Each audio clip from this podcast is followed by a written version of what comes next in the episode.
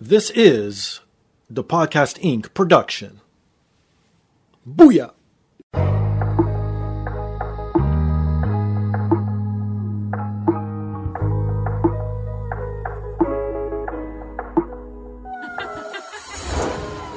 And now, this is the moment podcasting fans listening around the world have been waiting for.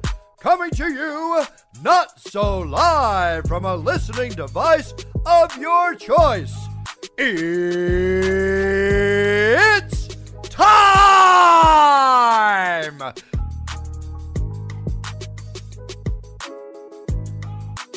Podcasting out of this corner, a mixed martial talker holding no professional record. He stands at six feet one and one half inches tall, weighing in at whatever he feels like. Hailing out of Toronto, Ontario, Canada, presenting the sometimes angry, always funny, self proclaimed podcasting champion of the world, Steve Fingastylz.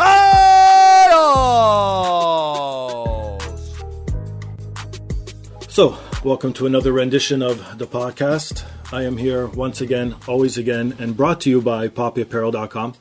Like I mentioned last week and the week before, the Christmas season is around the corner, at least for us Canadians. News Americans don't celebrate it till, I guess, after your Thanksgiving. But for you Canadians and the rest of the people around the world, go to poppyapparel.com and you could shop if you're a woman for yourself, or if you're a man and you want to buy something nice for your loved one. Go to poppyapparel.com, use promo code Dapodcast with a capital D. You'll get 10% off, free shipping worldwide. If you want to support me and the podcast directly, go to wehavemerch.com. I have a merch section there. You could buy the podcast mugs, women's tees, and t shirts. And obviously, listen to the show on iTunes, Stitcher, TuneIn, SoundCloud, and go to podbros.com. I am a part of their network. You can listen to my show there and a bunch of other shows. And if you shop at Amazon, while you're at podbros.com, no, dot com, click on the Amazon banner. It takes you two seconds, charges you nothing, and it gives back to Podbros, which gives some back to me. All right, this week, as a guest, we sort of met many, many moons ago, but obviously I probably remembered him more than he remembered me because he grew up to be a nice, famous local celebrity here in the great city of Toronto. So he is a Juno and MMVA nominee. He has produced for some of the biggest names in hip hop, including artists like Lil Wayne, Busta Rhymes, DJ Khaled, and obviously Kardinal Offishall, to just name a few. He's probably best known for his hit single Easy to Slip, which dropped, I believe, in the early 2000s, 2001. That's right. Perfect. And you can hear him every Saturday morning on Vibe 105 in, again, mentioned, the great city of Toronto. I presented the Canadian hip hop trailblazer and artist Solitair. Welcome, Solitair, and welcome myself. I feel welcome. Do you talk in the third person a lot? Occasionally, uh, Solitair does uh, introduce himself and speak to people in the third person when appropriate. Okay, that's or good. more importantly, when it's inappropriate. You know what? That's better. Get you out of sticky situations. Yeah, absolutely. All right. Well, I just saw you recently in concert, actually, a few weeks ago in Brampton when you performed yeah, with that's Kardinal. right. That's right. and right. my man, I can't believe the energy. Yeah, it's, How? It's uh, well, you know, I, I wake up every morning. I, you know, I've, I've always been a fan of Hulk Hogan uh, with the prayers, the vitamins, and the Perfect. training. I'm right? a big wrestling fan. But uh, yeah, you know, I, the I love performing. That is performance is was my always my um, was my first love before I even knew before I ever started rapping, before I knew what acting was. I remember my I still remember my first time going on stage. So that was that's always been my love. So it's the the energy and and it's like the it's the no filter line of communication between artist and fan. Gotcha. So was that you? So what was your biggest influence to perform then? Because you said you always loved to perform. I don't even remember. I don't even remember. I remember. uh, I I remember the first time. Uh, and it's funny. I was going over this story with my uh, with I think my sisters the other day. My sister and my brother. And um, it was a play that uh, that we were putting on. I must have been in like maybe like grade one- grade one, I want to say, or it might have been senior kindergarten, even grade Oh, one wow. or grade two. And it was they were we were performing a song. I was I'm working on the railroad. Remember the song? I've been working on the railroad. Of course, I still So- sing it to this day. Yeah. How about that? So yeah, exactly. Iconic song for those of you who don't know. Um, and my role was uh, I kind of like they had this fake you know train sound, and then I came Yeah. out on a tricycle with a lantern as like a practical joke, and the whole Oh, wow. crowd obviously laughed. It was hysterical, and then I remember that feeling. I was like, I like this. I like to do this. I like to entertain people. I, I Nice. when I didn't even know what it was, you know, I was entertaining people. I just remember the the, the reaction, and uh, that was my first. I specifically remember that, and then ever since then, I've done, you know, I've been in school plays, I've been in church plays. I, I went to, um, I did theater in high school, um, all of the all of the above, and then that um, that skill set, that ability to to translate that energy on stage was um, was an easy transition going into hip hop. So I was always uh, when I was part of the crew, even when I was not necessarily at the my pinnacle skill level as a hip hop artist, I was always an asset as a performer. So well, that's that's crazy, obviously. But so, when did you know you were able to make a living off of hip hop? Like, when did you know you had that skill, or did you just fell into it, or Uh, what day is did it you today? pursue it? Oh, what day is it today? Uh, um, you know, the uh, my first check, my first professional gig as a as a hip hop producer, I guess it was my Yeah. first my first check was as a producer, and it was when Choclair signed his first record deal with Virgin Canada there you go. and um, up until that point, we we know we were I was learning how to produce. I was went to Fresh Arts. I was, uh, if you don't know about Fresh Arts, Fresh Arts is the basically the predecessor to the Remix Project, which is now internationally renowned. You know, Boy Wonder w- worked with uh, Remix. Um, Forty was a part of Remix. Oh. So, uh, but Fresh Arts was kind of like the prototype, and um, I learned how to produce. Uh, you know, connect with artists like Socrates and Jully Black, and um, so it was up until that point. It was a labor of love. Like we would save our lunch money. We would go to the studio. This was when we were recording on on quarter inch tape. I know some people are out there like like Scotch tape. What a masking tape? What do you? No, what we're do you mean? Duct tape. Duct tape, exactly. this was when audio was recorded on uh, Oh, on, a, on a physical uh, item called tape. That's probably the size of your phone nowadays. Yeah. give or take, right? That's right. How That's about right. So, um, you know, so you had to like it wasn't digital. You had to spend your money, and people had to know what they were doing in the studio. So we would That's all right. kind of save our lunch money, and I would, you know, trial and error, make songs, and uh, that's how I I met Choclair through Socrates, and then we hit it off, and then um, he signed a record deal, Right. And he would i remember he was calling me down. Like i remember he's calling me. He's like yo there's the there's that beat that you have. I want it. I, and i have money for you. I can give you money. I'm like yeah yeah yeah whatever. Oh, yeah no problem. I'll give it to you. Like i wasn't even Sure. thinking about it. That's to and be then the big break, right. And then he's like he's like no no no i don't think you understand. Like i have i can pay you. I'm gonna have money for you. Right. And then when he told me how much it was i was like which was like a million dollars to me at the time Of course. but I think it was like a couple of grand or something. But I, I was like, oh, and then so that was my first professional gig was producing on Choclair's record, Ice Cold, and between myself and Kardinal, we did we, we did the bulk of that record. I think I did four or five songs on that uh, on that album, Thank you. and um, yeah, that was that was my first professional production gig, and then we. You know, I toured before that. I toured Right. with Socrates. I was on Socrates' first tour. That was But my- rapping or producing? produ- no, that was just um, uh, as a backup. That was just like a support to to. I was part of the show. Okay. Socrates. I think we all like we would all participate in the show, Right, rapping right. in different parts. But that It's sort of like a hype man tour. type deal. Yeah, yeah. Okay, yeah, gotcha. Yeah. So when did the rapping come then? I mean, I was always rapping throughout it, but Okay. that was never my. But I mean, consistent. Like, when did you think that your first single was going to drop and be that s- successful? When did Um, that come about? My first single was Silver Surfer. Oh wow, that's going uh, even way back. Yeah, so that I think that was like that might have been like '96 something. Like that. Oh wow. Okay.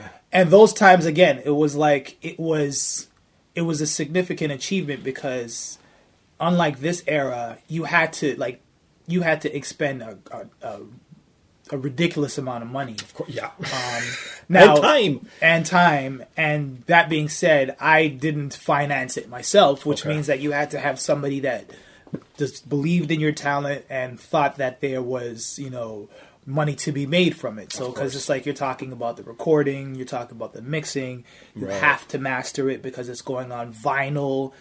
To and then you had to ship it, and it had to be manufactured. Then they had to deliver it, and then there's boxes. You had to carry So up like steps. hundreds of boxes, and you had to ship it out. Right. Right. Whereas now, like you record, you're gonna record your podcast, and you're gonna upload it on your iPad, and it's like it can be out to the world Yeah. in within a matter of minutes. Whereas so the process was a lot different back then, obviously. So, um, so that was my first single, and even then, it was still like, you know, we were still in Canada, so you still had that obstacle to overcome. We had a, we had a, a, a underground following and fans from New York, like uh, like certain underground, like Stretch and Bobbito, were actually you know were fans. Uh, back in the day, it was a big deal when when DJ Premier used uh, Choclair's voice as a part of that record for Gang Starr. Right, right. right. You know, I think it was the Moment of Truth album. So it's like we were we were still kind of getting our feet wet in terms of like real, realizing the possibility. So I guess the hmm. lo- the short answer is I never really saw a career at, of me as a rapper. It was like once I got into producing because I got my first paycheck from producing rather than you know from rapping. Rapping to me was always a hobby, and I was always writing and rapping and doing Okay, guest yeah. appearances throughout the throughout that period. But I never, I guess, really saw my career as a as a MC. I was always like I'd be a producer who raps, and I could do both, and I'll rap. I'll make my own music, which is what I did. Hmm. So that's um. So yeah, it was definitely a more of a creative, uh, artistic endeavor than like I'm gonna be a superstar rapper. Well, you know what? It works to your benefit because now you're in the mindset of not only being the producer, but you know the other end of the rapper and what goes good with their voice and their lyrics and the way they rap and sound, right? that's what makes um, that was my boot camp to becoming a producer. And now I uh, I'm, I do recording engineering, so uh, I uh, record other artists and um, Of course.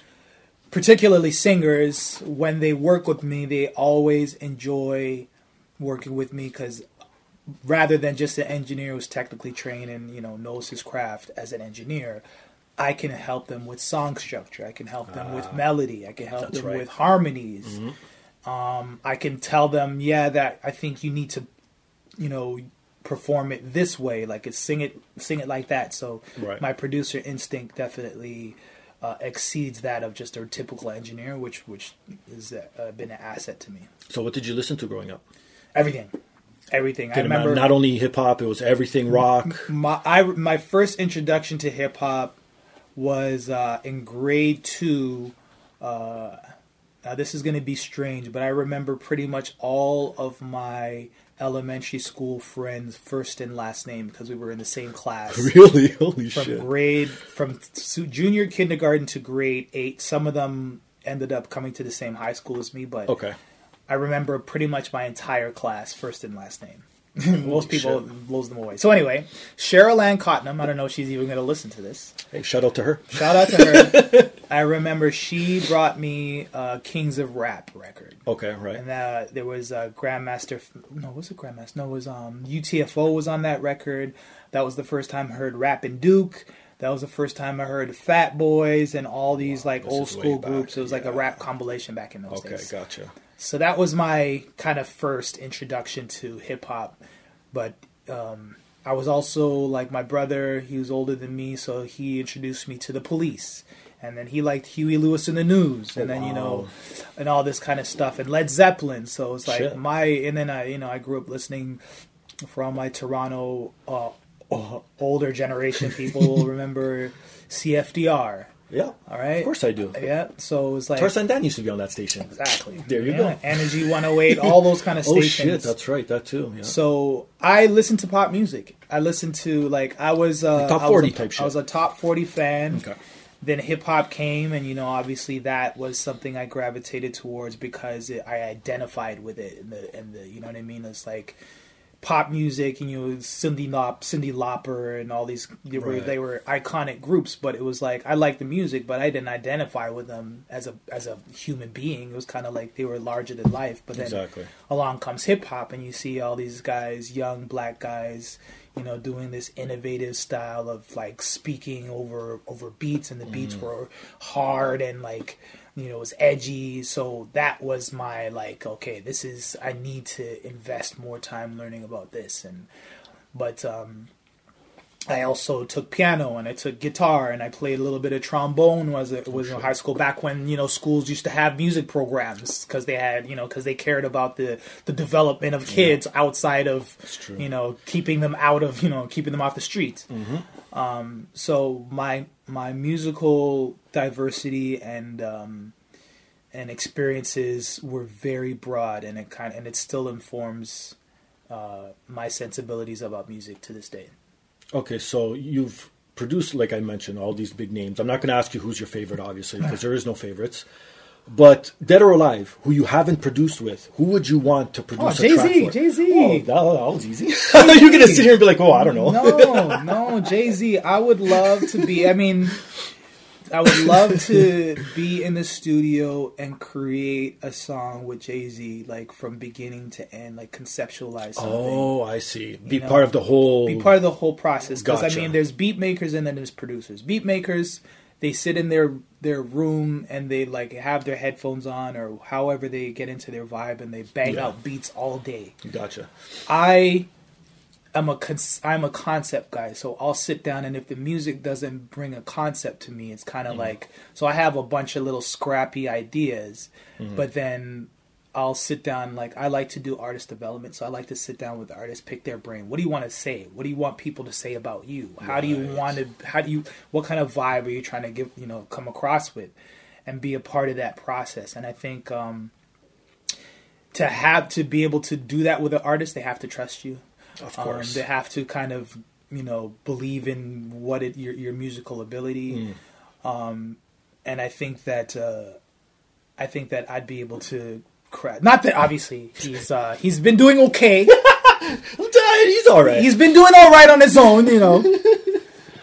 but I do think that uh, you know I'm I'm, I'm supremely confident um, that I'd be able to to bring something out of him that that hasn't been brought out of him. I think the closest uh, in terms of vibe that I would uh, I would take him towards was that 4:44 album. I think that you know it's like that album to me was like the first album of his grown up years. Like this way that album is the reasonable doubt of his 40 year old Ah, I see. hip hop artist. You know what I mean? Because it showed maturity, it showed gonna say, yeah. wisdom, Yeah. uh, self reflection. He grew up. Being yeah, you know what I mean. And it's kind of like the the albums in between then were kind of like Hove being Hove, like you know, cocky, Yeah, like exactly. the, the leader, you know, swag, all Yep. that kind of stuff. And I could take your bitch, you know what I mean? That kind of hip hop stuff. Yep. Um, it's funny. I was talking to my girlfriend. Just as a quick aside, it's like I don't know what hip hop's obsession is with taking other guys' girls. Like, Right. That's that is. Uh, What is about that? I don't know. I don't know. Or even guys rapping about other guys or other girl, yeah, guys trying to take their chicks, not only stealing but also. Yeah, you can't. I can off. steal your bitch, but you can't take my bitch. I know. Yeah, I don't know. Does that still happen? Okay, well, how about today's hip hop? Do you listen to today's hip hop? Are yeah, you into it yeah, it? yeah, I do. You into the new yeah, culture? You know, I uh, I am a sucker for a good pop hook.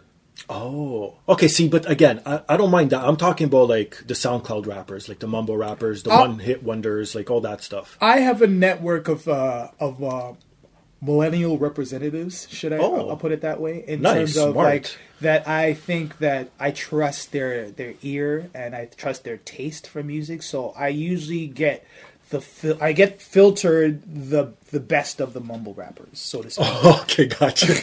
you gotta feel Not that that's you know anything Hey. to brag about, but I do. It is what it is. I do listen. I listen to everything, man. I, Okay. I, I listen. I'm a student of music, and you can't. You know, music is subjective, man. There's people who are. Granted, there are. You know, there are. I guess I don't want to call them gatekeepers, but there Hmm. are tastemakers. There are people who are who deserve the the the title and the honor of being the curators of the culture. Like you know, you have your hoes, you have DJ Premier, you have those kind of titans where it's like their assessment of the music and the direction is fair. Yeah. But then for the most part, everybody else is subjective. So like even like my my peers, it's like you know, uh, you know, when I talk to younger artists, they're like, yo, fuck old school hip hop and fuck all that shit. You know, like that old head shit. I don't want to hear that old head shit. But like, know, right? you realize that that it's a knee jerk reaction because why as a millennial like it's your world. Why would you care about old school when old all old school rappers do? Is shit on new school rappers. So why true. like what do you expect?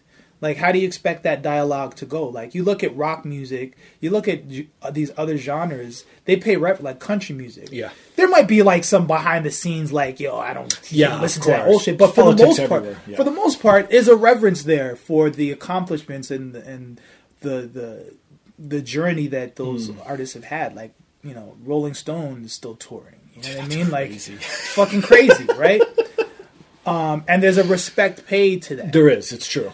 and that does not it does not i don't want to i don't want to generalize but for the most part there's not as much of a reverence for old school hip hop artists uh, as there are in other genres and that has hurt the genre i feel in well, terms of the thing I culture. noticed the most too within a- any community is that the people who branch out and stay relevant are the ones who stay successful their whole careers. Like for example, Kanye.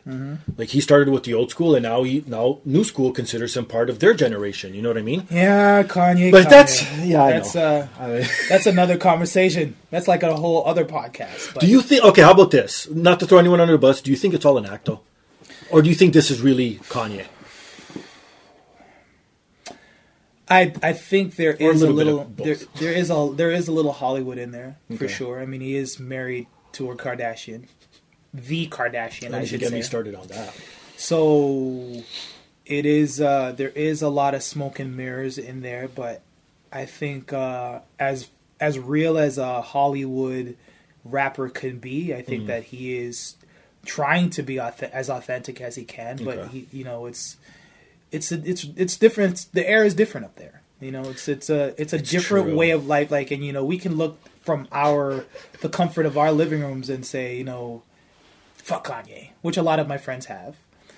Uh, rightfully so, understandably so, I should yeah. say. But um, It's either you really hate him or really like him. yeah, uh, but you can't understand. We can't understand. We can't understand what that experience is like. Uh, what he's been through. He is definitely, uh, you know, he lost his mom. I know. I know? think that really was a big downfall to him. Oh, like that hit him absolutely. hard. Um, Absolutely, and then I think that he didn't have enough, you know, just if, just for the fact that like after all of this tumultuous year that he's had, he's like, you know, I got to go back to Chicago and I got to reconnect with um, the OGs there, and you know, you you hear him blogging and talking about how you know, I I can't remember the name of this guy, but there's this one guy who he's like, yo, I should have never left you. Like, I should have never let you leave my life. And, you know, he's going to Africa. He's trying to get back in touch with something real because obviously he left the realness behind at some point. It was abandoned for this, you know, for this celebrity lifestyle Right, right, that right. he, uh, that he was chasing. So,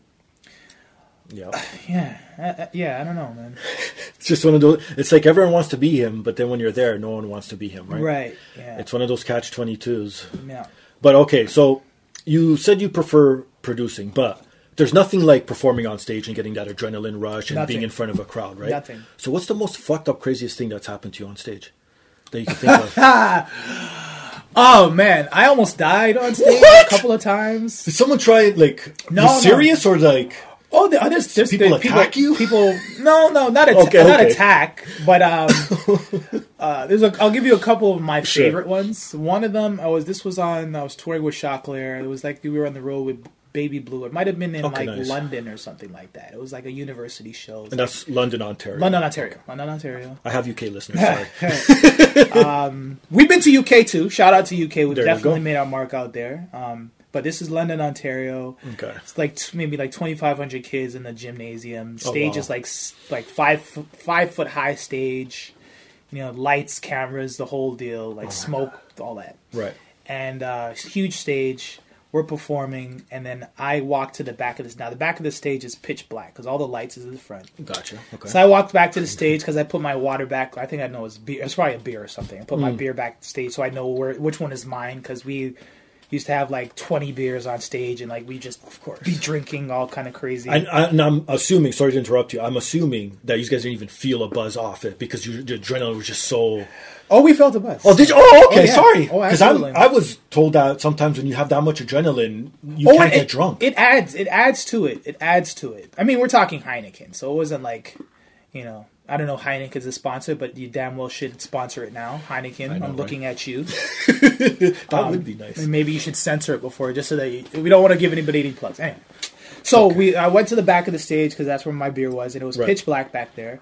And uh, you ever see those uh, cartoons where they're walking and then there's a hole and then they walk into the hole and then they course. just drop down? Looney Tunes, man. That's exactly what happened. So I'm walking like, you know, like it's a regular, you know, I, I'm expecting there to be ground. So you're stepping like there's a ground, and Oh there was no ground, and I fell off the stage. Five foot stage into the blackness. Who knows what's back there? Because you know they have crates that like all Oh, the equipment that they put in the uh, that they bring the the um, the equipment in all the boxes. So Right. who, I could have easily broken my leg. I could have fallen on my head. How far was the drop? You said like It was about like five, five. It was feet. fi- like five feet. Like I, I basically was. so no broken bones, I, nothing. I fell down. I stood up immediately. I was like, I patted myself down. I'm like, I know, everyone didn't- does that. I don't know I didn't why. because it's like, yo, did I did I break something? Because you know your, your adrenaline. oh, true. Hides everything. feel it. Yes. Okay. So I'm like, I stood up. I'm like, I wiggled my feet, my toes. I like felt my knees. I was like, yo, I didn't break oh. anything. I was like, holy shit. yeah. and it probably was like it's the span of like falling and then me getting back on the stage. Like I ran around to the state, the stairs, climbed back on. It was like maybe about thirty seconds. So not nobody was none the white. Nobody saw anything. Choclair didn't notice anything. Like Nothing. n- the, nobody missed a The beat. Came back, they say. show went on as usual. Fuck. And um, I was like, yeah, like something like that. I could have easily had a concussion. No kidding. A what if sprained you ankle? disappeared the rest of the show and no one knew where you were? Yeah, yeah. I could have easily like not even a sprain, not even a sprain, not even like a pinky sprain. Oh like Oh my god! Not a scrape, nothing. I'm not a you know I'm a spiritual person. I I, I grew up as a Catholic, but I'm not Yeah, religious. here, I'm not religious at all anymore. Sorry, mom. I, By I still- I choice, still- I'm still, I'm or- yeah, I- by choice. I'm- Okay. I guess I'd say I believe in spirituality. I, I guess I would say I'm agnostic. People think that that's kind of a wishy-washy way to approach spirituality. And I'm making these segues, but No um, worries. that being said, that being said, like something was something watched over me that day, Right. Because it could have easily gone hundred percent worse, but I, I came out of that unscathed. So that was one time. oh my god! That was one of my most that like that was probably I look back and realize how bad that could have been. And then there was another time, and there might actually be fo- I might actually find the footage somewhere. But we were performing. I was with this was with Kardinal. We were doing New Year's Eve at um, Nathan Phillips Square. Oh, okay. How the fuck did you guys do that? that Was was it freezing? Uh, It was freezing. It was. I mean, we're inside. We're, we're the adrenaline. We definitely had. You were, you know, Canada Goose gave us winter Oh, coats. shout out to Canada Goose. Can- That would be a good Yeah, sponsor. yeah, yeah, absolutely. Because their thousand dollar jackets are Yep. not, uh, you know, they're not for the layman. As they say. But um, yeah, so we're performing, ran Okay. out stage, cameras, like you know, twelve cameras, a boom, a camera on a boom, Plus like you got the lights on you, right? 10,000, 15,000 people. And then this guy just runs on stage. Randomly. Right, and I, shouldn't even say he ran. He kind of hopped on. I don't know, like security. And I'm like, yo, what are you guys doing? So this guy walks on stage. I'm Right. looking around. I'm like, yo, I'm looking at the security guard. He's standing there. His arms are folded. Like, Of course. That's what they do. so I, so I had to grab this guy. So I grabbed this guy Yeah. by his jacket, and I'm like, I'm up, my first thought because you know you're. I get hostile in these situations when you feel like you're being threatened. So my first thought is I'm gonna push this guy off the fucking stage right now. Well, no kidding. What so I grabbed wants to him you? and Yeah. I'm push I'm like pushing him off the stage, but I'm like, oh, but there's you know millions of people watching across the country. I can't exactly throw this guy off the stage. Bad so I business. grab him and I pull I pull him down. And I'm like motioning to security. I'm like, yo, come and fucking get this guy. Of course. This is Citytv. Like, you know, Nathan Phillips Square. What do you guys do? What kind of security? What kind of operation you guys running at? So, but it's funny because it there was there's footage of it, like a camera. Somebody Oh shit! Is I that on YouTube? You could probably pull it up. I don't. It might be, but there's. I think somebody like filmed it, like was watching it on TV, and they filmed it with their uh, on their camera phone. Oh, and they're like, they "Yo, like what that. this guy? You see me. It, it's funny thing is, it looked, it looks a lot more dramatic than it felt at the time. Okay. But because I'm like, it looked like I'm. You know, Superman, because I grabbed him with one hand and I yanked it down, and I'm like moving him around with one hand, and he's kind of like flopping all over the place.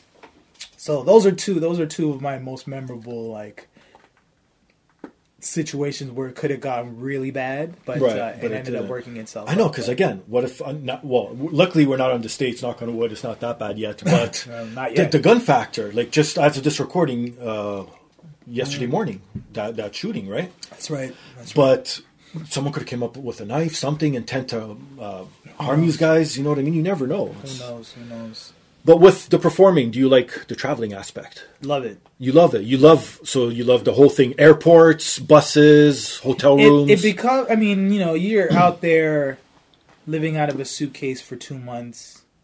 It definitely becomes a it, it becomes a drag, especially because it's like you know you start getting irritated by the people you're with, like those those habits that I never thought of that. The one habit that you know was like ah you know whatever you can you, ah, you know I'll be done with you by tomorrow, but then like after day thirty you're like yo could you fucking stop just do you know you like you need my own space. I mean my name is Solitair. I need my own There- I need my own space at one point or another. So I always make sure to carve that out for myself. You know, I got my own room or what have you, but Oh, so you do the solo? You don't? Because Yeah. I'm the same way too. I never share a room, even with. I mean, even sometimes before we have, like in the early days, you had to, but then now, you know, Oh well, yeah. Well, Yeah. When you have to, you have to, of course. you know. But um, for the most part, it's been, you know, I, I love to travel. It's like it's like that's to me the the biggest perk is to go and um, experience how people connect to your music in a different part of the world, and um, Thank you. it's been the most informative part of me as a person as a human being. You realize you go to certain places it's like you see you see the best and the worst of different countries and cultures as it's filtered through the media and where you're from like here in Right. canada or toronto it's like there's that lens of like here's what's going on in uganda and here's what's going on in you know malaysia and it's All like it's all yeah. kind of filtered through this lens but then you go there and you realize that you know what this person ha- is a nurse and they have to go they have to take the bus to work Mm. And you know this person is a teacher and this person is a janitor and this person is a student and there's just regular people and they're dealing with the you know the idiosyncrasies and the intricacies of everyday life just like everybody else Thank and they're you. subjected to the whims of the people in power and Yep. you know they have things that they you know they would like to do better and it's like you realize that that's the connection of human beings and we're all the same just different experiences different walks of life and traveling is pretty much the only way that you can experience that so In true form. you know So what's the most? What's the market that you never thought was such a huge fans of you guys? Like when you're just like, oh, how, how did we blow up there? india Serious? india was a very like that was because that was my first trip out of going outside of going to europe Okay. We've been to Europe tons of times. Uh, first time I went to Europe was with Kardinal. We we performed at this uh, hip hop festival called the the Boulevard Connection. Um, DJ Typhoon. Um, I'm forgetting. There's a few other DJs from out there. Shouts out to them. I wish I. It's okay. I doubt they're remember some of listening. their names, but but we've been out there numbers a number Right. of times. Like you know, France, UK. Uh, Germany, uh, Scotland, you know what I mean? Wow. which is for the most part like it's the European version of North America. Like it's it's Gotcha. obviously a lot old. There's a lot more culture and like yeah. Mm-hmm. her- uh, historical like buildings and architecture and so on and so forth. So it was like there was like different language in France, but it's still like the same kind of city vibe. Exactly. Yeah. A big city's a big city, regardless Yeah. where you are. But India was like that is a, com- Culture a shock? complete culture shock. Like just the wave I've of heard. people, just the airport, just the Oh. you know what I mean. Like just seeing that you know, like you have to, you really have to hustle just to like get by because you're just there's so much competition over there, just in terms of like bodies, you know. I can only um, imagine. So that was kind of like my first experience of culture that was not in, completely influenced by European standards. It's like, yeah, I mean, they, were- mind you, they were still obviously like in Mozambique, uh, sorry, um, uh, in Mumbai. Mumbai, okay. Um, obviously, you could see a lot of the the the you could the the monarchies uh, influence there and stuff like that. Of course, but then yeah. you, you know you travel to the smaller cities and you know you really get the sense of the, the culture and the people and you know that was a beautiful experience and you know Malaysia we went to Malaysia did shows there Now, was this before the flight disappeared or after? oh this was well before well Okay. before I don't think I I think I'd uh, like I I don't I, there's not really much you could do but I like look at the side of the plane you know when you're walking through the door you kind of check for cracks around the door to see I don't Don't worry, the listeners know I'm huge. Okay, I love to travel uh, because we were talking off air about traveling, and I love to travel. I just hate the process of airplanes and airports because of human error nowadays. There's just too much of it. Yeah. And I don't trust people. Like I brought up so many stories of just so much s- stupid fuckery that happens. Yeah. Like even um, there was an airplane in uh, speaking of Asia, and it usually happens in Asia. I'm sorry to say, where they rolled out a new plane and they spelt it fucking incorrectly. Oh. Like that's like the easiest thing. If you can't even spell the name right, what's going to happen to the poor people on this flight? Uh, See, that's the shit that scares me about flying.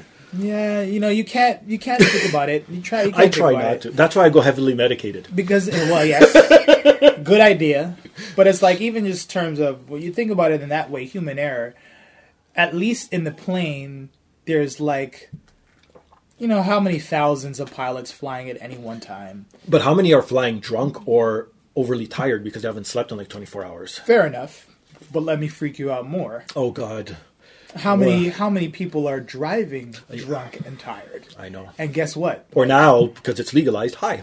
and there's how many of those people are, are like immediately in your vicinity with the Oh the, the ability to impact you at any given time. So it's That's like you know you, you think about it in those terms. It's like yeah, it's a microcosm of what's going on. It's it's you know it's it's not any less safe than driving. It just so happens that when you're driving, you feel like you have semblance of control because you're behind the wheel That's what it is, you know? right? But uh, I, you know, I, I was, I, I remember when I was younger, I had a, a, a fear of flying, but you know, I'm the opposite now. I, uh, I'm more inspired by my, my, my wanderlust to travel than I am afraid of flying. So it's okay, like, so it outweighs it. I'm not afraid. I'm definitely not afraid as like once when I was. It's like you know, even turbulence used to freak me out, but now it's Oh, kind of like now I'm like, you know what? What must be will be because at that point you like you really surrender control. So it's like you you there's no sense worrying about something you have no control over. See, what I recommend people, if they're afraid of flying, do those flight simulators with a certified pilot beside you. Hmm. because they tell you everything. Like I actually did one just to see the ins How do you? I didn't even know you can do that. How do you do that? Where do you go? There's a few by the airport here. Well, because I live my studio, so-called studios, by the airport, and there's there's so many just around here. Like you sit in an airplane uh, cockpit, Hmm. and then the screen is like a simulated screen of taking off and landing. And then Oh, I'd love to do You that. could do that. You could fly to the Caribbean. You could fly in the states, wherever. And they let you fly? Yeah, they let you fly. They have full control. But again, if you crash, nothing's going to happen because Right, it's like a video game, right? Right. So it's like sort of VR, but not really. Yeah. So the pilot was sitting beside me, and then after my wife's asking all these questions because she she's like fucking like a rock. You could get her to go anywhere, nothing bothers her, right? Uh-huh. Except the first time I took her to Europe, the turbulence was fucked up because of going over the Atlantic. She never Hmm. experienced that. Mm-hmm. But anyways, so uh, I asked. She asked the pilot, "What is turbulence like? Should people be scared of turbulence?" He's Mm-hmm. like, "Think of it this way. You know when you're driving on the street, you know when you hit a pothole or you go over a speed bump. Hmm. That's what turbulence is for for an airplane. It's just going over a speed bump. So it's like normal. There's no, nothing's gonna happen. Like Yeah. you're all right. Sometimes it lasts longer than others, but it's like going on a gravel street. Sometimes a gravel street lasts a few kilometers. Sometimes it doesn't, right? Mm-hmm. Right, right, right. So if you look at it that way, but w- what about hold uh, being held over? What's the longest flight or being held over at an airport? Uh, probably a day, a day of like you know your flight got delayed or you know there's weather inclement weather, Right. you know at the airport that you're landing at. So you But then you get you get to stay at a hotel or something, I assume. they'll yeah they'll let you stay at a hotel, but sometimes it's not even worth it. sometimes you might as well like just stay at the airport because it's like it's gonna cost you like forty dollars to get downtown and then True. you know.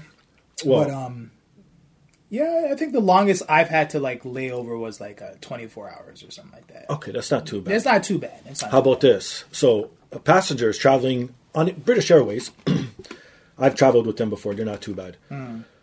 Uh, we're going from London to Florida, and something happened to the aircraft, and it got diverted. No, sorry, from Orlando to London. The craft got diverted to New York, and then families had to sleep on the floor and whatever, and they were there for seventy-seven hours.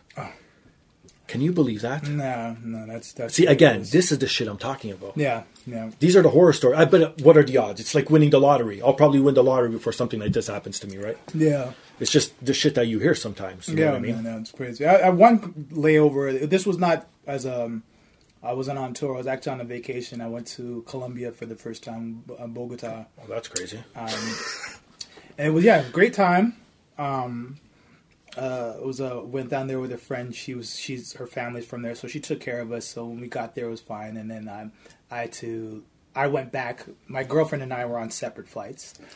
Uh, okay. Yeah, no, it was just this the way that the because I had to come back earlier to do my radio show, and she wanted to stay like she ended up staying a couple of days Oh, after. Okay, so it had to be different flights. Gotcha. So, um, but you know, you you that's when you recognize the you know I only speak English and they only speak Spanish, and I was at the airport. And you know, I'm figuring like as long as I get to the terminal, as long as I get to the gate, you know, I'm like the, everything's clear. The the gate is that's I don't have to necessarily. I know how it works at airports. right, right.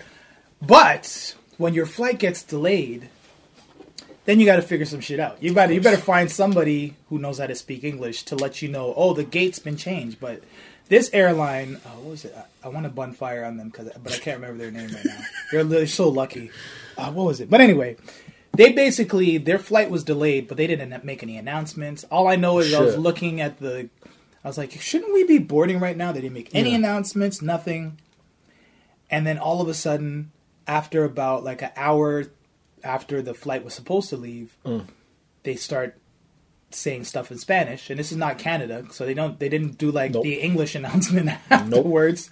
I just saw a mass migration of people get up and start walking. So I'm like, what the fuck is happening? I don't know what's happening. That must be the worst. And thankfully, somebody mercifully looked at me and probably saw the look of horror on my face and was like, um, "You're not from here, and you don't. Right. You're not."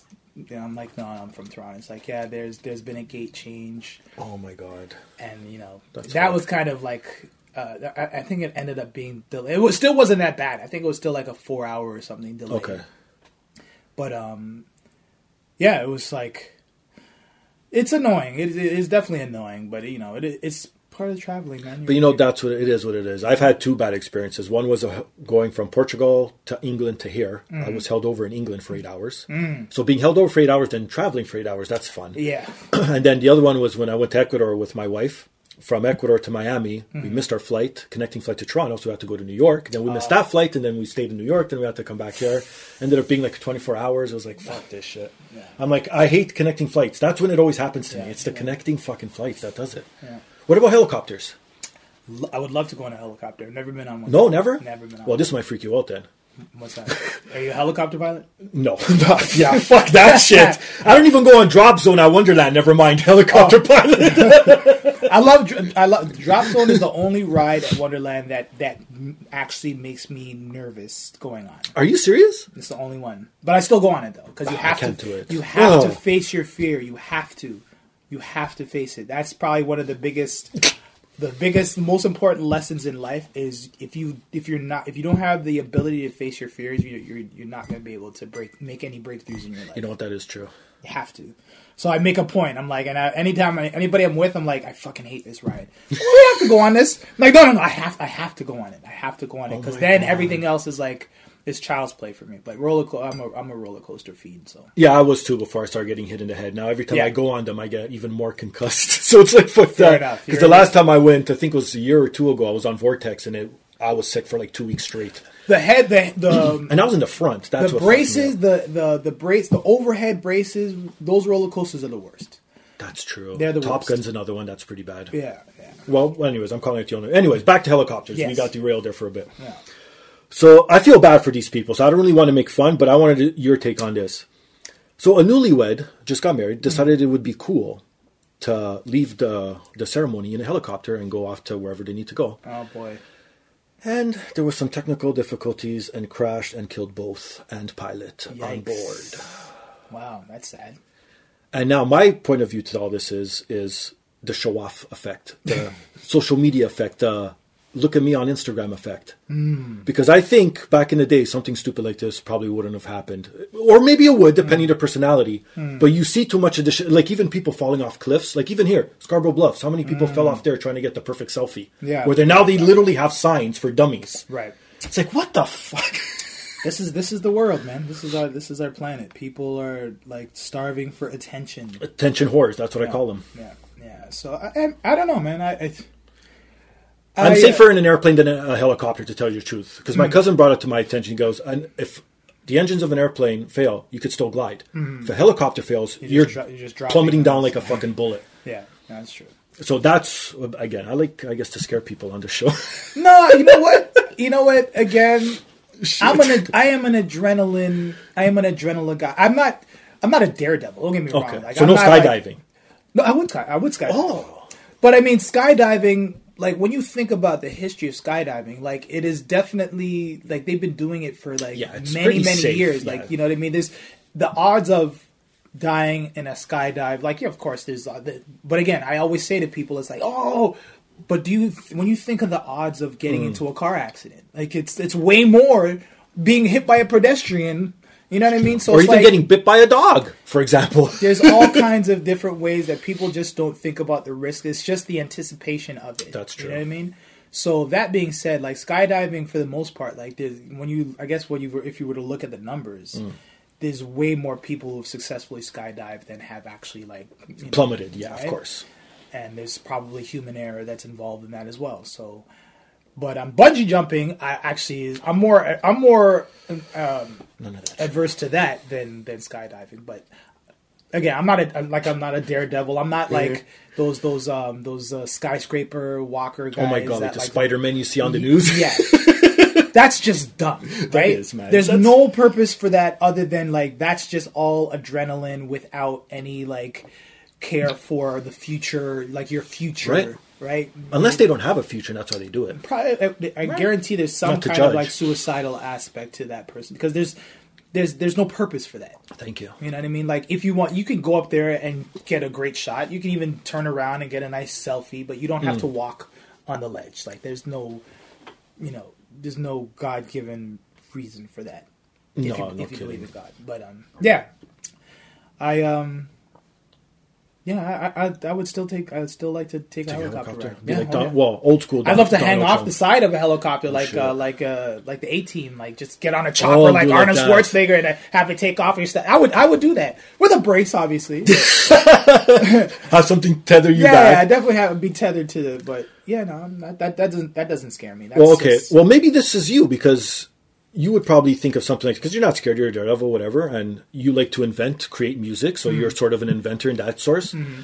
So there's this Filipino man who just spent his last six years mm-hmm. designing and building his very own flying car that actually works. wow. So I'll show you a quick video there, so just so you could see it a bit. So So based on drone technology. Thank yes. you. And that's what I was just going to lead into. Yeah. So literally drone technology. Now it looks like it's hovering and it doesn't go too high, so Yeah. I guess the risk factor is not there. Yeah. But that's fucking crazy, isn't Yeah. it? Yeah. See, something like that I would do. yeah, yeah, absolutely, absolutely. Right? I think, uh, but I would. It would definitely be like I don't know how practical it, it's going. It's would be for for humans to have for us to like kind of migrate from cars to flying cars. Like, doesn't make sense. That would be a fucking Well, even Elon Musk, the great Elon Musk said, you really can't because of the, just the noise factor alone. yes. You so you watched that podcast? Yes. Oh, with Joe, Rogan. Yes, yeah. of course. Yeah, yeah. fantastic. I think everyone saw that one. Yeah, yeah, I. I love both. Well, I don't really love Joe Rogan, but I love Elon Musk. so. Yeah, yeah, yeah. He's a, he's not. It's funny. He's, He's obviously brilliant, but he's it's it's like he has he has spurts of brilliance, like it comes through. But he's it's it was kind of a disjointed conversation. I felt like I felt like Didn't it feel like sometimes he felt like a 10 year old? yeah, oh yeah, Right? yeah. Like you know what I mean? Like, come on, you know what weed is. You know what a joint is. You get, oh, is this what a joint is? Like just and the way he was talking about it. Well, I didn't see the visual, so I couldn't see his face. I just heard it. Yeah, yeah, no, he and he, you know, and he, all smokers looked at him like, yeah, he didn't inhale that shit. He just kind of he smoked it like a cigar. He didn't. He didn't. Oh, gotcha. Yeah, yeah. Well, maybe got a contact high, as they say. yeah, yeah. I mean, he probably did, like because Joe Rogan was definitely blowing smoke Oh, in the air. fuck. But um, yeah, yeah, yeah. That was um, that was a great interview. Elon Musk is uh, was one of my faves. But would you purchase one of those little Yeah, oh, phones for yourself? Hell, Can you imagine yes. people downtown just driving by, yes, looking down hell on people? yes, Yeah, I tell people they think I'm crazy. I, I, I always ask, oh, but I'll, let me, you know, put you in the answering question seat. Sure. Would you, if you could become uh, a cyborg and live for a thousand years, would you? Oh, I see. My brain thinks too. I can't just answer simple questions. I have other questions branching out. Now, am I suffering? Is it really? No, you're a cyborg. You're a cyborg. You, you. Is it my are- conscious or is you, it? you everything you all your thoughts and and and aspirations and ideas you as uh somebody who obviously like is you can't you in your physical form can't live for thousands Well, yeah. years so it's obviously some some form like you're either a android or you're an avatar like in the movie avatar Right, right, right. Where I get you can- transferred to something else and I keep going. but you can you are now for all intents and purposes you are a universal being that can live for thousands of years yeah, at 100% of course. But 100%. I always have a but because I, again, being Catholic, as we mentioned, I Mm-hmm. believe in having your soul. There's something in you that's part of the universe, whatever, whatever you believe in. There's that thing that makes you Mm-hmm. Yeah. click. No. Once you transfer your neurological self, you lose that. So is that really you? Now, for the people left behind, it's Mm-hmm. fantastic because it's still the memories, it's still the knowledge. But is that really you, or does your soul go up and wherever it happens to go goes? you know I, See, i uh no i i've had this discussion Okay. actually uh uh shout out uh my my artist her name is yana ray um she is definitely like she's a healer she does she deals with crystals and um and consciousness and we had this we were actually having this discussion and she said the same thing she's like you know she believes first of all she believes that as humans we're far more powerful than we uh, can ever possibly realize Right. with without being like a cyborg or android or what have you yeah, yeah, yeah. the spirituality there is a there's a is a connection to the earth and and, and Yeah, there is. kind of I solely believe in that. But um, I counter that to say, I think that your essence, whatever that is, however you want to define it, that energy Yeah. Is not contingent on the vessel. I think it's. I think it is that whatever you, if you want to call it a spiritual, your spirit or your or your energy or your mm. vibration. I think that has that transcends physical construct. So I I don't think that it is necessarily connected to the earth. We're getting real fucking like Deep. people are smoking like wait a second, wait a second, what the hell?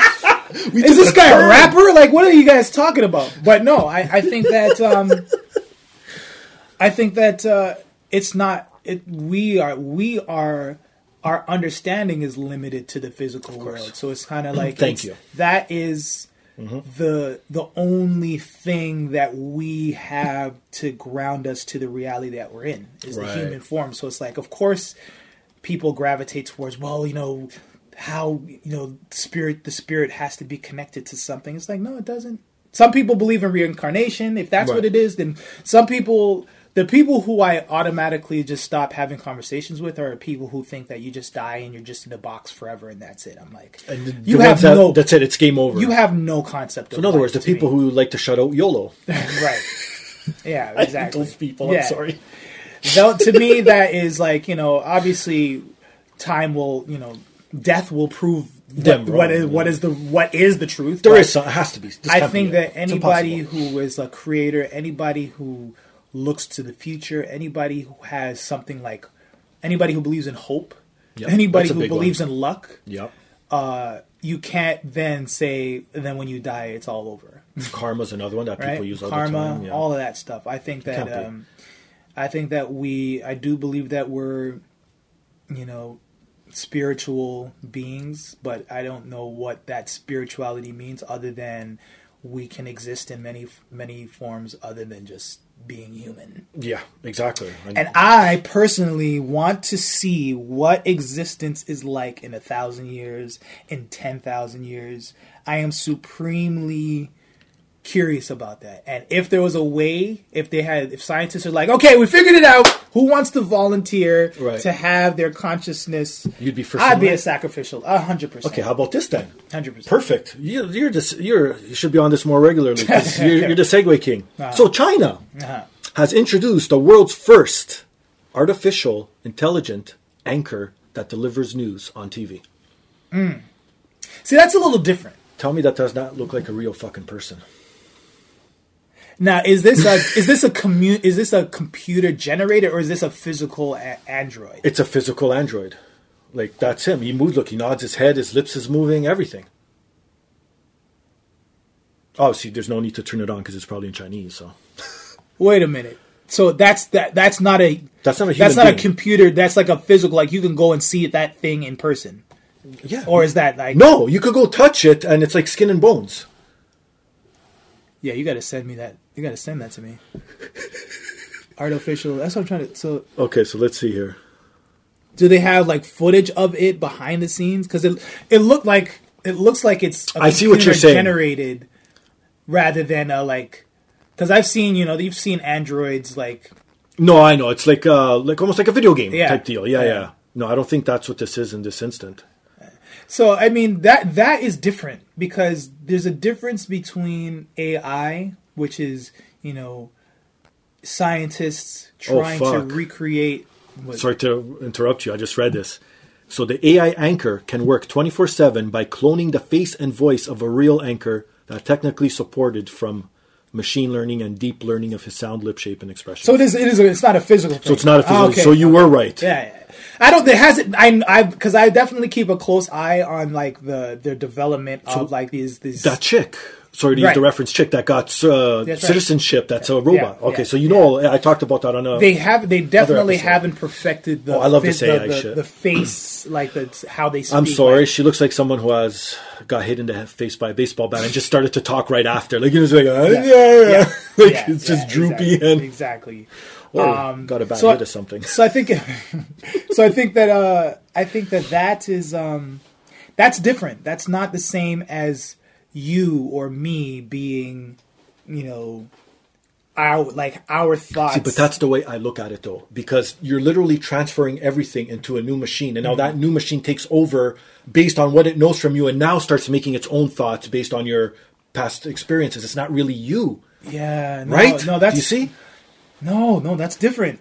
That's different. it's not you are like you it is you and your thoughts that are controlling the physical movements of this. It's like it is like Avatar. It's like you Okay. are inhabiting this whatever, this machine. So you're saying like your essence or your spirit is hovering above it and still controlling it in some sort of way? Yeah, yeah. Okay, yeah, okay, yeah. okay. It's not see you're, what you're you're saying. not So you're- you can't really separate like how we take out a heart or no, no, no. Like you can change your arm though. You can. Yeah, oh, yeah, this shit is broken. I'm gonna just. Oh, I can't wait just for take that. That's what I'm talking about. That's almost Yeah. here, too. And then you can fly. Imagine you could fly. Oh, fuck. Yeah, absolutely. Perfect memory is what I want. Ah, perfect memory. I, I mean, actually, sometimes things are better forgotten. I'd be a pretty, True. I'd be a pretty, uh, I'd be a pretty vindictive person if I remembered everything like that. Be like, remember October seventeenth, God. nineteen eighty four? It was twelve thirty in the afternoon. You were my wearing blue God. jeans, and you came downstairs. Uh, no, I couldn't. That it's sometimes things are better forgotten. True. it would be. No, I don't want to take it down. I was going to say No. it was good. It's good for the spank bank though. You never have to watch porn again. exactly right. The porn's literally in, in your eyeballs. Maybe that won't be there. That definitely like we lose a lot of productivity and, and time in that.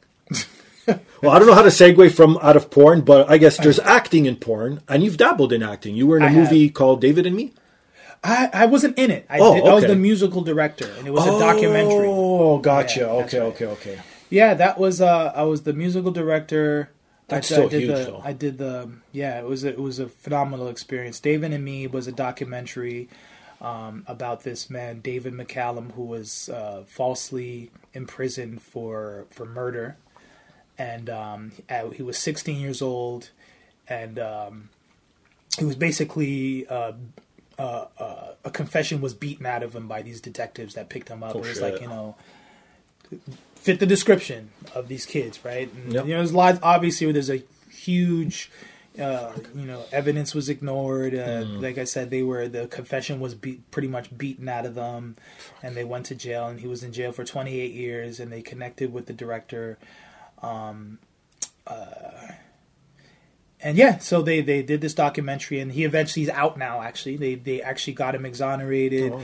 Um, Hurricane Rubin Carter wrote a letter Yeah, familiar um, with his work, on his course. death on his deathbed, basically saying what his dying wish would to be to see his case get. Um, You know what? I think I read about this because I remember Yeah. right before Hurricane passed, there Yeah. was some story about him wanting to exonerate someone or something. right. Okay, That's so him. that's it. There you go. So yeah, that was that was an amazing cool. experience. Yeah, that, that was uh, I think that was probably about four years ago now that I did that. So again, you still why would rather just produce music? You're not into the acting. Oh no, I love performance, I love I love acting, but like the acting game is uh the craft of acting, theater, and even for TV is Mm. a phenomenal expression, artistic expression. Right. But the industry is very.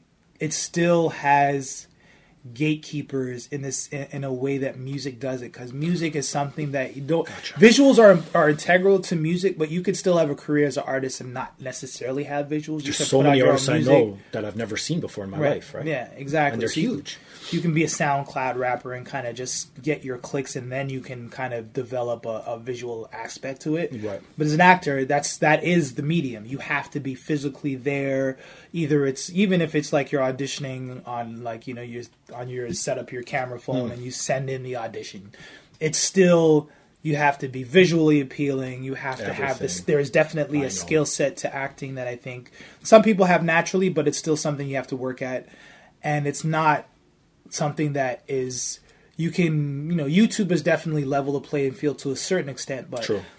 it's way harder to try to formulate a, a, a discernible career out of being an actor than it is for an independent musician because it's it's there's still like a, a significant expense in terms of like you can't music I can go get you know I can download Logic Pro I can download FL Studio Yeah, I can can go to Along of McQuade I can buy a microphone I can get Pro. Tools right I can spend I can spend on the on the low end I could spend five hundred dollars today Yeah. and have an album worth of material by tomorrow That's crazy. online right Yeah. acting you can't do that like you can yeah you can know have a camera true. you can have a you can you can you can you can do a monologue Yeah, yeah, but still. but how many monologues are you going to really do if that's not you know you're not really acting you're Yeah, you're yeah. more doing stand up comedy than you are Thank you. acting you, know Yeah. what I mean so there's still a lot more involved to uh, to uh, become a good actor and have a career in acting so and I'm you know I think I know what I'm capable of. I hated Mm. the audition process, especially for commercials, because it was more of a cattle call than than actual like let me see what your skill is. It's kind of like uh, turn to the left, turn to the right, fill out this form. You're not really acting. You're. It's kind of like the, the the the casting directors. They have an idea of who they're looking for, but they're not going to know what it is until they see it. And until then, you're just kind Ah. of like you're just herded in like cattle, and that's like that's a big bulk of the industry. And then auditioning for real roles in film and television, that's a whole other process that Yeah. um, technology has actually made it more challenging to to get those roles because cast because the uh, the ability to audition has um, you know become so accessible. You can Right. um, you know you have uh, you have casting directors and you have actor agents who have their go to people Set, who yeah. are you know who are at the higher Again, level politics is everywhere. Absolutely. So it's a it's a way more of a of a gatekeeper industry than music is to, in that that, regard. So if I if I if and when I think that's it's always something that I can I would go to if the opportunity presented itself, Mm-hmm. but um I would be more so looking to to do something independently Oh, on my own. Yeah, acting Have is a. I love acting. I love acting. I just don't love the industry of acting. That makes it's, sense. It's uh, it's very closed off, but Um, I would, yeah, I would still, I would still do acting. I like producing because it's um, that is something that is well within my control. I guess in a sense, I'm a little bit of a control freak. Don't worry, so am I. So Totally Yeah. get it. yeah, Okay, so I usually end the show, as people know, with a game called the Dumb Laws game, but I introduced the word game last week. Okay. So now, your choice. Would you like to? I, I told you off air what they were, so would you like Mm-hmm. to play the Dumb Law game or the word game? I like. I want to play the dumb law game Dumb law there's a game. lot. That's- I that's know there's a lot of dumb laws. Okay, so three categories. I got Canadian, American, and world. What do you want to start off with? We're in Canada, man. I'm, I'm uh, you know, I'm uh, You think you know your Canadian laws? Yeah, I think so. I Okay. think so. So one of these three is the real illegal law, all right? Hmm. Get ready. So in Windsor, Ontario, it is illegal to slurp your soup in public. It should be. In Airdrie, Alberta, it is illegal for a couple to have sex in the dark. In St. Paul, Alberta, it is illegal for anyone 15 and under to be out in public from 12 a.m. to 6 a.m. Which one of those is the real the real law? Yes. Real dumb law. The C. The last one, St. Paul, you are correct. Absolutely. Yeah. Okay, that's one. yeah. That's one. Oh, look at this. Oh, Shady came out. We had Biggie making an appearance. Now it's Shady's turn. so shady. She is shady, She's trust like, me. Like, yeah, you can pet me. Go ahead. Oh, she probably smells her brother. All right, so far you got it. All right, that's Yes. okay. This is good. I'm good. I'm good. So now you want world or American? Oh, let's do America. America. You saved the hardest one for last. Oh yeah, yeah, yeah. yeah. So again, one of these three. One of them is true. Okay. In Aspen, Colorado, it is illegal for a catapult to fire at a building. In Fort Lauderdale, Florida, it is illegal to wear long sleeve shirts while wearing shorts in public. In Perry, Oklahoma, it is illegal to use whipped cream on your penis during sexual intercourse. Oh my god. Okay. Those should all be illegal. well, maybe not in Perry, Oklahoma. to each his own. Well, fair. Yes, that's true. No, That's true. As long as nobody's getting infected, I guess that's. Yeah, uh, exactly. I'm gonna say A. I'm gonna say A. Catapult shooting a catapult at a building seems like that would be detrimental. And you were correct. Holy fuck. You're doing pretty good. Two for two, baby. Let's see if you could uh, get a perfect score here. Okay, world. I don't know. This one might be. This is. This one might be trippy. So, in Cambodia, it is illegal to use water guns during New Year's celebrations. In Venezuela, it is illegal for a woman to have more than two plastic surgeries. I know that's definitely not it. In Bulgaria, it is illegal for a man to have longer hair than his wife. Ooh. it's definitely between A and C. What was it? What's the first one again? It is illegal to use water guns during New Year's celebrations. I'm gonna go with A. And you got a perfect score. Ah! Holy shit! You broke it, man! Good for you. I'm a genius. Well, with the music you put out, some say you are a genius, my Ah, friend. man, thank you very much, man. Thank you Well, very much. actually, one last thing before we sign off. Sure. I forgot to mention. We went to high school together. That's right. That's right. We did. We That's are. right. Well, I'm not a. I didn't graduate from there. I ended up going to Bishop Marrocco after. So, so shout out to everyone at Bishop Marrocco as well. Shouts out to Bishop Marrocco. Well, That- I went to De La Salle for one year, That's right, Lasallians. and they didn't want to tell us when we were applying in grade eight that they were going to go private the year after. So they kicked us all our poor asses out of that place because you could have stayed if I guess you had money, but Yeah, my yeah. parents were cheap and they didn't care about my education. You so- remember why they? You remember why they went private? I don't. Please. Oh, you don't know? Please tell me. No. so remember de-streaming. Yes, that was a huge thing. That was why more they went private because they they forced all like because De La Salle was a private school first. At first. Oh. And run by the brothers, right? right? Um, then they went. Then they they started accepting students from all over. They opened up to the Catholic school board, Right, right. and then um, then the streaming came. But like De La Salle, you had to like level five. There was no general. It was all advanced. So See, you had people, to. at one point in my life, I was smart. So you had to be smart to get in. You had yeah, to you had be good, good smart. grades. Um, I had to get good grades. I don't know how I managed to do it. I, I, I slipped here. through the cracks, whatever. I got in. Um, and then de-streaming came about. So they all Catholic schools, no matter whether you were a, a level five school or not, in grade nine and ten, you had to accept any level of student. Yes, anyone could make it. Then an influx of, shall we say, Idiots. dumb kids started to come through the and you know what honestly i'm not gonna lie it was it was definitely a noticeable difference in the environment of the school because it's like there was definitely some questionable questionable kids that were that uh, that came in and uh, the, the the administrators and particularly the brothers and i'm not talking about the black guys i'm talking about the actual christian brothers What were they called? Frères, actually? Because who it was like? French, wasn't it? It was a French-based school, if I'm not mistaken. Del- Del- no well, the name De La Salle yeah is French, right? um the, the, uh, they weren't brothers. They were called something else. I remember. Wasn't there an actual name? It wasn't Reverend. It was. No no was it was, brothers? yeah it was brothers Because one of them was a teacher. Brother Loman. Did you ever have Brother Loman? No, you never heard. Okay, you were the, you were only there for one, so you didn't hear about the legend of legend of Brother Loman. No. And uh, there was uh, Brother Dominic, who was- That's it, Brother Yeah. Dominic. He- That's who I know. He is the uh, the dean. That's what it I'm was. Pretty sure he's the because I actually went there like maybe like three years ago. Oh, Oddly shit. enough, I went back there to to uh, to they had like career day there. nice. Speak to the kids uh, and shit. Yeah, yeah. but the awesome. funny thing is, they like all the kids were richer than me, so That's it's kind of like private. yeah. so it's kind of standing there. I'm like, uh, hey guys, uh, so I have this music school and studio, and they're like, that's great. It's like, My dad owns five of them. I have a, I have a car that's worth more than your studio. Oh God.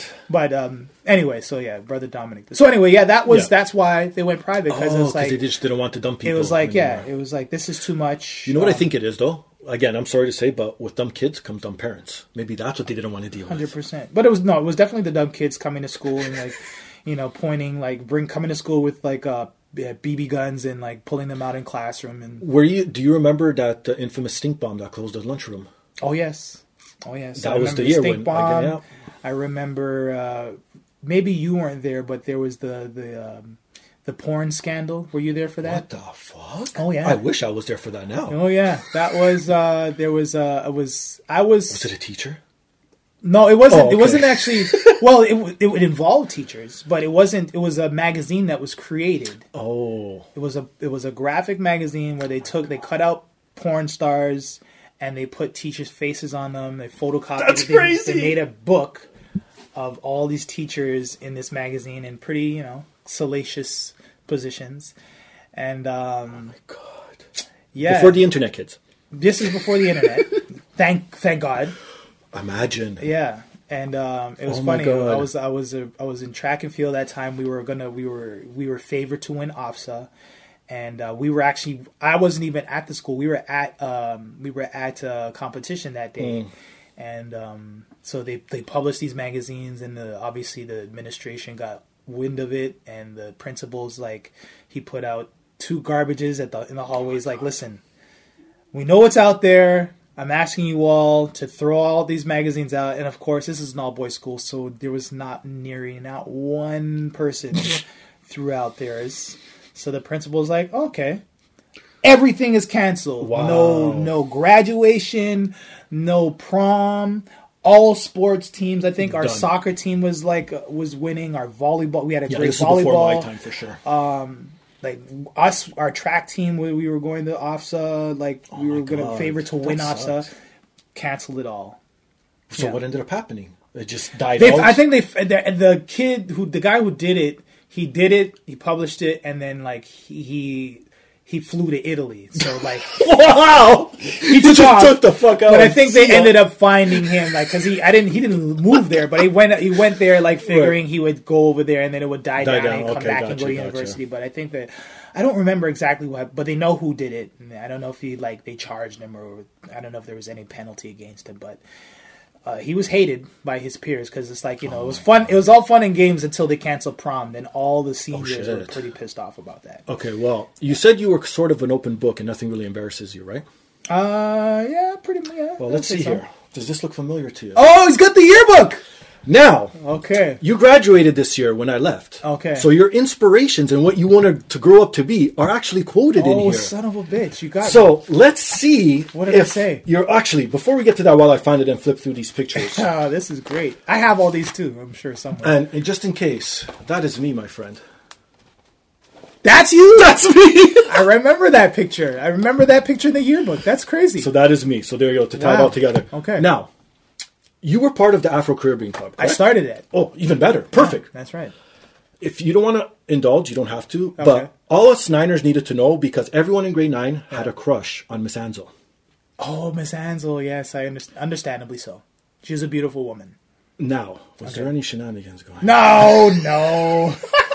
of, of course not. Of course not. No, no. Because she was pretty young. Wasn't she like in her twenties or something? She was definitely young enough that we felt comfortable like harassing her to, to she used to watch us um, watch the school the gym afterwards for us to play basketball she was the uh, she was the teacher facilitator for the Afro Caribbean club Yes, um, first half and that's why I like that. asked, right? Yeah, yeah. no no shenanigans we gave her a hard time but of course she was all the consummate professional But you know what shenanigans she did do it with for sure, Mr. Neto. You remember how close they used to be? Do you remember But I mean, Neto? come on, of course. That's like, you know, that's love in the workplace. Of course there was all kinds of stuff going on that we didn't know about, you know? Okay, so I found it.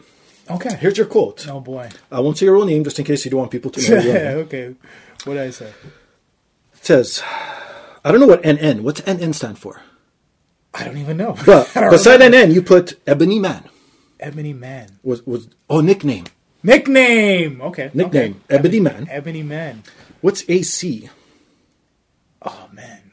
You might have to read the whole quote. I don't remember. AC. Founder of Afro Caribbean Club, student council. Tra- oh, this is probably your credentials: track, football, basketball, There you go.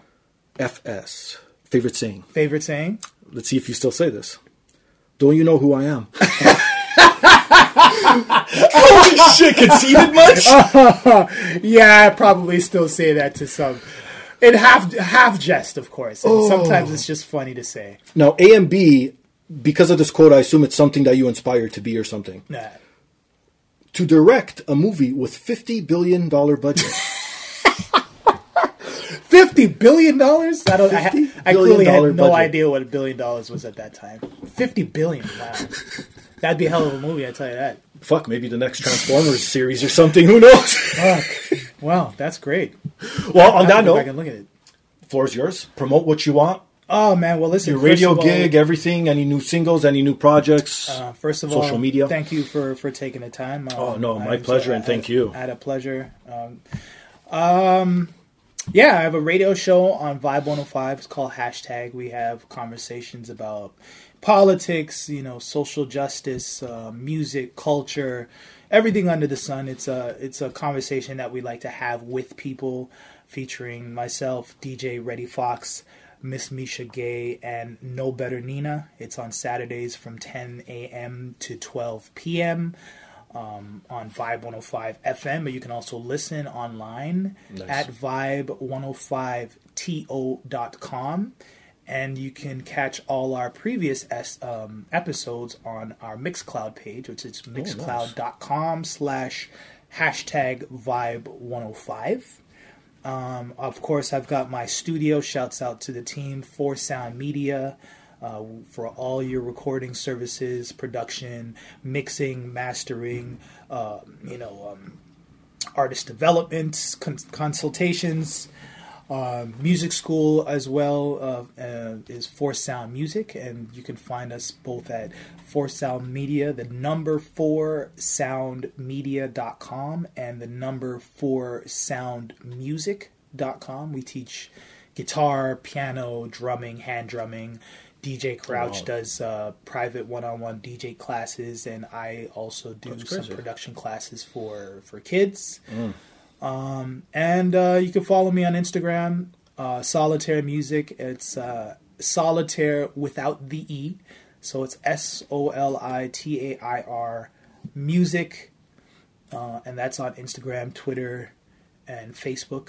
And um, yeah, uh, I will be releasing some new music in 2019, but you know, nice. it's uh, the music industry is on its is on its head, so it's uh, it will come when it's ready.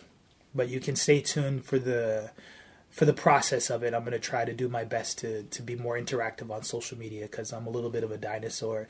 I, honestly, man, when don't when it became when it became like you have if you're an artist you have to be on social media. That's kind of when I started to fall out of love with it. But when it was like you know it was fun and it was innocent. You post pictures Yeah, yeah, and yeah. like make it, it was more like less of a Serious tone. yeah. That was you know, but I I understand it's it's definitely a, a good medium to be able to connect with fans. So I I'm trying to get out of my head and be more involved in that as well. And shouts out to my artist Yoana Ray. You could follow her. I am Yoana Y O A N A. We're working on new music. We did a project last year um, called With Love Yoana. That's out now on all. Um, There you go. on all streaming platforms. Uh, I have another artist named Drew James. We released a series of projects. Uh, his album called "I Am." S- Uh, in case you missed it, I see. Uh, the, I see. Why am I? There you go. In case you missed it, um, and uh, he has a series of mixtapes that we put out called Three Peat. Three Peat Volume One, Volume Two, and Volume Three will be coming out shortly. His name is Drew James. You can find him on Drew James Music on Instagram and and Twitter and all your social media uh, connections. And uh, I think that's that's pretty much it. Yeah. Hey. oh, we're having our two. I, I don't know when this comes out, but uh, This drops Saturday morning. It's like tomorrow morning. Yeah, tomorrow morning. Oh, perfect. Well, then 6 a.m. Today- Depending on if they're a true fan. They, Okay. They'll be listening first thing in the morning. Well, if you are listening first thing in the morning, we are having our two year anniversary party at uh, at Splitsville in Woodbridge from one to five p.m. Celebrating two years of hashtag on Nice. Vibe One Hundred Five. So.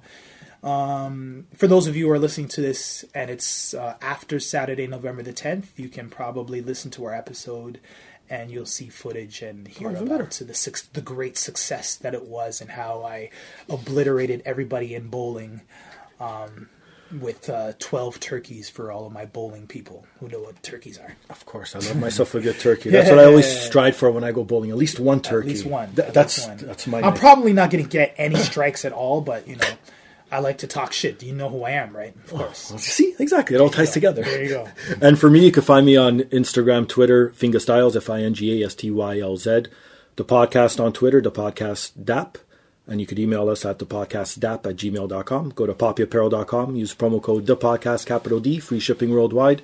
We have merch.com. Buy yourself a podcast mug, women's tea, men's tea. Listen to the show iTunes, Stitcher, TuneIn, SoundCloud, and every Sunday afternoon on EMZT Radio. They have a podcast block. I'm there in the middle with a few others. And obviously go to podbros.com, click on the Amazon banner, do that nice thing.